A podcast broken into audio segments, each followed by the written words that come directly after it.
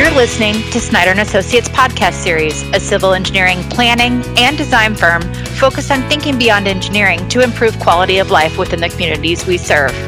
This episode's hosts are Jeff Walters and Dave Sturm. So, Dave, what's the biggest industry issue pertaining to environmental regulations these days with you? Well, from the municipal engineering side, I think it's mostly a lot of our clients don't understand what environmental regulations are out there and regulations that they have to follow. Specifically speaking of, Jeff, you're familiar with that City of Atlantic Bull Creek project that we're working on. You know, it's a small drainage way through town that starts at a storm sewer.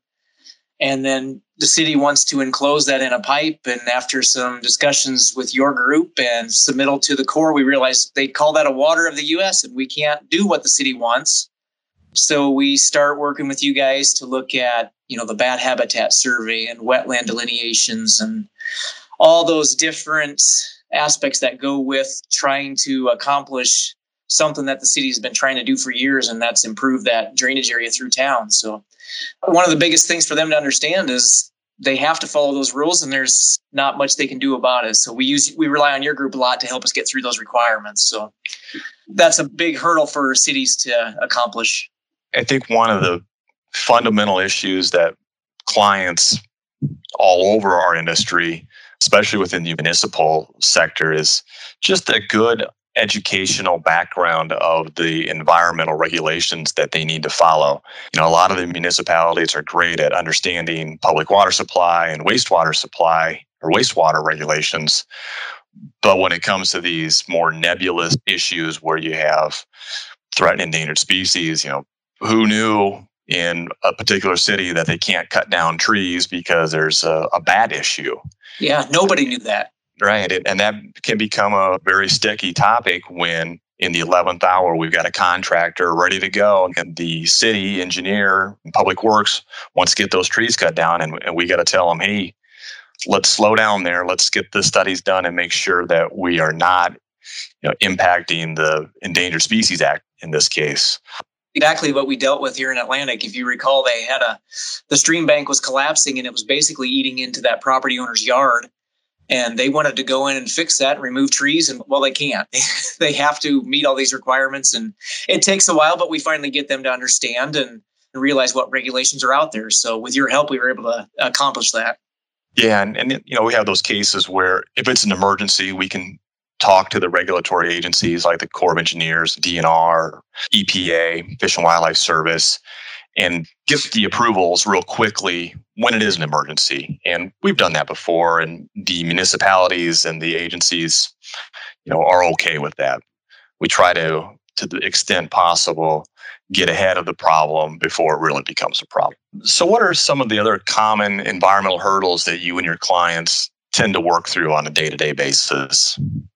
When we get into federal funding on some of our projects, you know, we have to do those NEPA studies and those historical studies that you guys again help us with. Bedford being the example here, where they're reconstructing a road in that old part of town and they just there are you know they have we have to check for those artifacts of historical significance and do that cultural resources investigation and the city is it's hard for them to understand when this area of town has been developed for 100 years and they just want to rebuild a road they kind of ask that question why do we have to go through this? It's it doesn't seem to make sense to them. But we do those studies and we help them through and meet those federal funding requirements and they, they're really appreciative of that.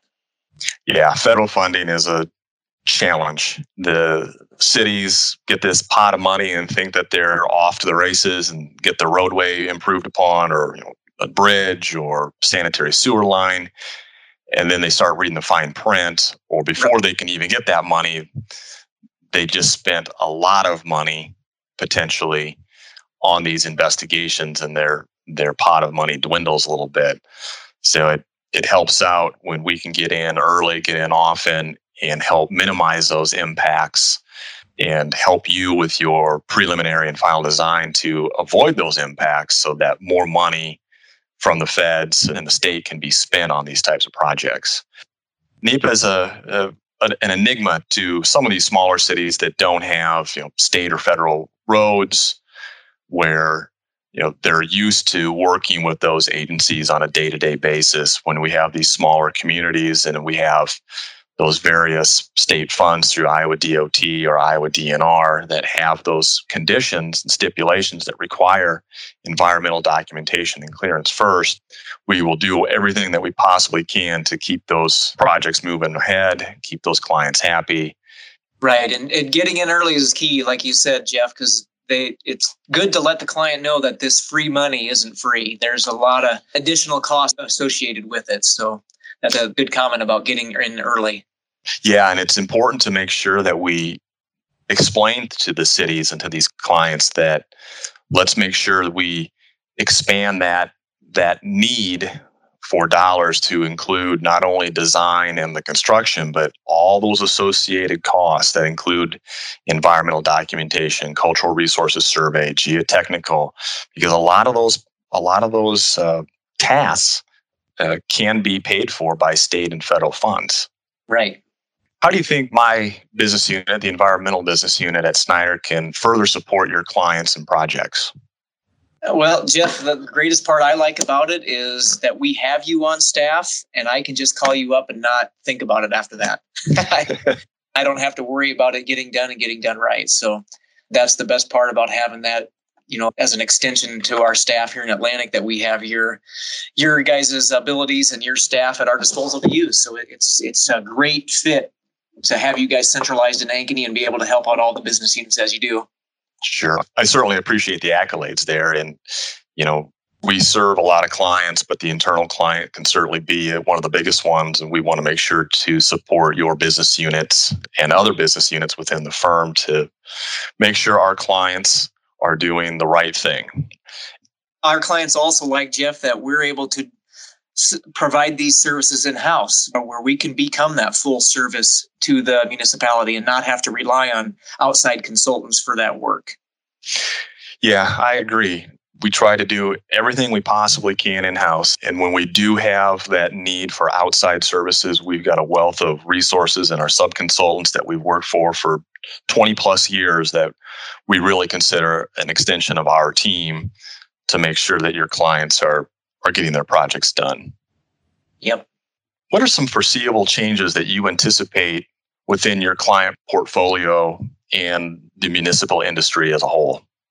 You know, I really only, the changes I see going forward are probably just going to become stricter. I don't think they're going to loosen these changes on environmental regulations. I, I think we're going to have to work with our clients to help them anticipate having further environmental regulations on their projects going forward and it's something that we need to move with with the requirements and help the city make those adjustments yeah dave you have a good point there and, and that's a trend that we hear from a lot of clients and a lot of uh, consultants within our team is that man these rules just aren't going away what's going on here and the reality is our resources start to dwindle. We start losing our forest areas, our wetlands, our natural areas.